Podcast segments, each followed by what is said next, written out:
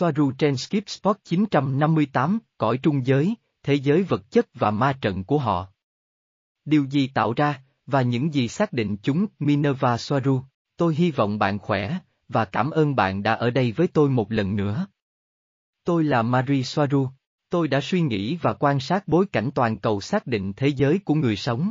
nơi linh hồn tái sinh vào cơ thể vật chất và trải nghiệm chỉ tồn tại trong phạm vi nhận thức hẹp mà sinh học mang lại cho họ và cách họ giao tiếp và chia sẻ giới hạn trong thế. Giới vật chất đó với những linh hồn khác cũng đang trải nghiệm mọi thứ thông qua nhận thức sinh học bị giảm bớt hoặc hạn chế tương tự. Họ tạo thành một nhóm các ý tưởng và khái niệm bị bóp méo và hạn chế xác định vũ trụ và sự tồn tại nói chung. Các ý tưởng và khái niệm cuối cùng tạo thành cái mà ngày nay chúng ta gọi là ma trận. Hầu hết mọi người nghĩ về trái đất và tất cả những gì đang diễn ra bên trong, và cách nó được kiểm soát và hướng dẫn, là ma trận, rằng trái đất không phải là nơi duy nhất tồn tại bởi vì chúng ta có thể dễ dàng lập luận rằng có một ma trận cho mọi nền văn hóa và mọi hành tinh trong không gian và vũ trụ. Theo cách tương tự, chúng ta cũng có thể định nghĩa một ma trận là một nhóm các ý tưởng và quy tắc được tạo ra từ chúng, và mỗi tiểu văn hóa ở mỗi hành tinh đều có, ví dụ, toàn bộ động lực văn hóa và xã hội ở Tây Tạng đủ khác biệt với xã hội phương Tây, để được phân loại là nằm trong ma trận con của nó, mặc dù rõ ràng, nó sẽ có nhiều đặc điểm chung. Từ góc nhìn rộng hơn về vô số chủng tộc, loài và nền văn hóa của họ trên khắp vũ trụ, đồng thời nhận thấy rằng nhiều nền văn hóa trong số đó thống nhất, hoặc ít nhất là trong giao tiếp thông qua liên đoàn thiên hạ, trong số các lý do khác, Chúng ta có thể thấy rằng có một ma trận lớn hơn, mở rộng hơn, bao trùm tất cả các nền văn hóa đó, bao gồm cả trái đất, thành một siêu ma trận vĩ đại. Và siêu ma trận mà tôi đang nói ở đây chỉ đề cập đến khía cạnh vật chất của nó. Nhưng khi chúng tôi bắt đầu đưa thông tin về cõi trung giới và nhiều thông tin mà chúng tôi có sẵn về cách các linh hồn nhìn nhận cuộc sống trong thế giới ma trận vật chất, có một cái gì đó mà tôi thấy nổi lên như một hàng số thú vị, tất cả các linh hồn khi ở trong thế giới linh hồn, trong cõi trung giới, không bao giờ quá coi trọng cuộc sống ở thể xác. Họ không coi việc ở trong một cơ thể sống là thực tế, họ chỉ đánh giá cao sự mở rộng to lớn của ý thức mà nó mang lại cho họ, nhưng tất cả dữ liệu đến từ nhiều nguồn luôn chỉ ra rằng các linh hồn nhìn thấy các hiện thân giống như một công viên giải trí được vận hành hoặc thiết kế để học tập, giống như một trường học vui nhộn, nơi mọi thứ diễn ra ở đó chỉ là mô phỏng và trò chơi, như tôi đã mô tả chi tiết trong video của mình có tiêu đề cùng một sự kiện, ý nghĩa khác nhau, mặt vật chất hoặc tinh thần. Liên kết trên màn hình của bạn bây giờ.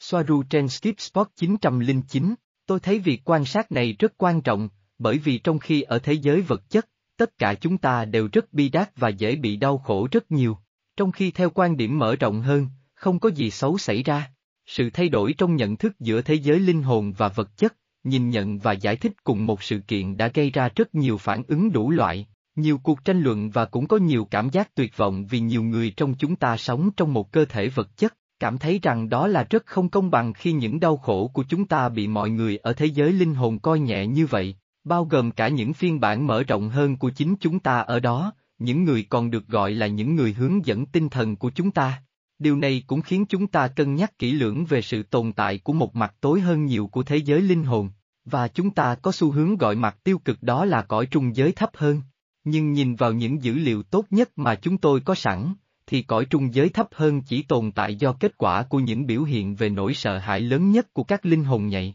cảm, biểu hiện trực tiếp của cái bóng từ vô thức của họ.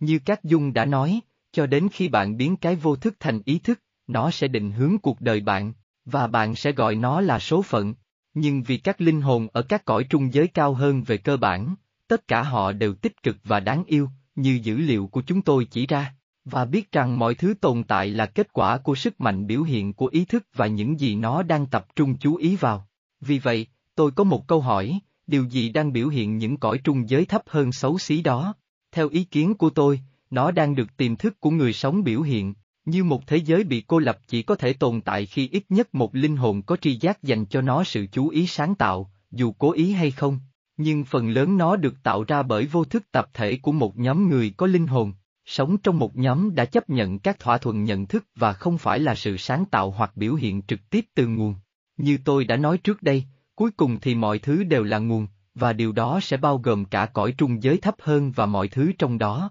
Nhưng nó được tạo ra bởi một ý thức hoặc một nhóm ý thức được bao bọc trong một tập hợp hạn chế của các hệ thống nhận thức và niềm tin xuất phát từ những nhận thức hạn chế đó. Tôi muốn nói rằng các cõi trung giới thấp hơn đang được biểu hiện bởi những linh hồn đang ở trong thế giới của người sống, trong một cơ thể vật chất. Sự hình thành của cõi trung giới thấp hơn đến trực tiếp từ bóng tối đen tối nhất của vô thức tập thể, đó là tấm gương tối của nó. Như đã mô tả trước đây, một thực thể đen tối từ cõi trung giới thấp hơn thu hút sự chú ý sáng tạo của một người có linh hồn, bởi vì nó chỉ có thể được biểu hiện bởi một người có mối liên hệ trực tiếp và mạnh mẽ với nguồn và sự chú ý sáng tạo của người đó tập trung vào việc nuôi dưỡng thực thể bóng, tối bằng cách sử dụng nỗi sợ hãi, vì nó loại bỏ mọi phiền nhiễu khỏi bản thể người sáng tạo, làm cho bất cứ thứ gì hoặc phần lớn sự chú ý của nó. Trong trường hợp này là biểu hiện chính thực thể bóng tối. Cõi trung giới thấp hơn là kết quả của việc các linh hồn sáng tạo biểu lộ nó, là kết quả của những cái bóng vô thức của họ,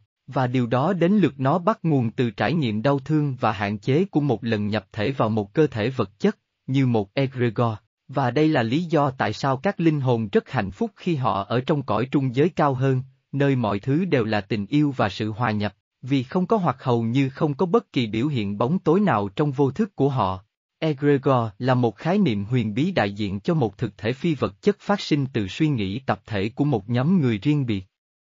Một egregor giống như một thực thể. Mặc dù thế giới của người sống có thể chính xác là như vậy, rốt cuộc, đó có thể là biểu hiện bóng tối từ vô thức của các cõi hiện sinh cao hơn, vì theo nhị nguyên nếu có thứ gì đó cao hơn, thì phải có thứ gì đó thấp hơn, để xác định lẫn nhau. Những gì định nghĩa một vô thức tập thể theo các dung, là những hình ảnh nguyên thủy phản ánh các mô hình cơ bản chung cho tất cả chúng ta và đã tồn tại phổ biến kể từ buổi bình minh của thời gian. Thêm vào đó, tôi coi nó là tập hợp các ý tưởng và thỏa thuận, cả có ý thức và vô thức của một nhóm người, hay linh hồn, chia sẻ cùng một cõi hiện sinh, hay một ma trận và họ giao tiếp với nhau để chia sẻ các khái niệm và thỏa thuận, đó là kết quả của sự tương tác xã hội, sử dụng ngôn ngữ nói và viết. Nhưng chủ yếu là giao tiếp thông qua thức tiềm thức bằng cách sử dụng trường ether hợp nhất tất cả họ và theo cách hoàn toàn bằng thần giao cách cảm. Tất cả các sinh vật có linh hồn, đều có mối liên hệ chặt chẽ với nguồn, bởi vì, cuối cùng, nó giống nhau, có mối liên hệ với các nguồn là các linh hồn, bởi vì chính linh hồn là nguồn và chúng ta không nên quá chú tâm vào những khó khăn của cuộc sống, bởi vì mọi thứ, cuối cùng, nó không nghiêm trọng như vậy, hãy suy nghĩ như một sinh mệnh ánh sáng và nếu có, chúng ta không nên dằn vặt mình vì đau khổ, vì suy cho cùng, chúng ta đang ở trong thế giới của người sống để học hỏi từ điều đó và kiểm soát nó. Không có ích gì khi lo lắng về những điều chưa xảy ra, và hầu hết có lẽ sẽ không bao giờ xảy ra và ít có khả năng để chúng xảy ra hơn nếu chúng ta không tập trung sự chú ý sáng, tạo của mình vào chúng và chúng ta duy trì sự rung động cao, sống và tận hưởng những điều đơn giản nhất, như những điều ý nghĩa nhất trong cuộc đời chúng ta. Tất cả những điều này khiến chúng ta thấy và hiểu tầm quan trọng của việc quan sát những gì chúng ta đang nghĩ, rung động và tần số của chúng ta, cũng như chúng ta phải nhìn vào bên trong, nhìn vào bóng tối đen tối nhất của mình, để kiểm soát những gì chúng ta biểu hiện trong cuộc sống. Như các dung đã nói, ai nhìn ra bên ngoài thì mơ và ai nhìn vào bên trong thì thức dậy. Chúng là những từ mạnh mẽ. Hãy bảo trọng những người bạn của tôi và cảm ơn bạn đã xem video của tôi. Tôi hy vọng sẽ gặp bạn ở đây lần sau. Với nhiều tình yêu, Marie Soaru